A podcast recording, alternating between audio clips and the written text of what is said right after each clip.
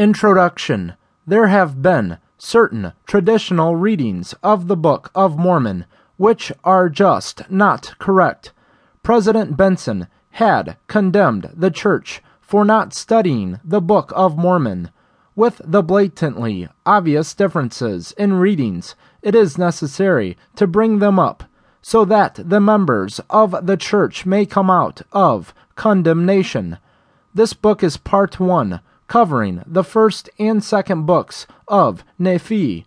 Right from the beginning of the book, there are several items that are brought up. It is hoped that the reader will kick themselves for not catching it, but there may be some topics which will cause a test to one's beliefs, faith.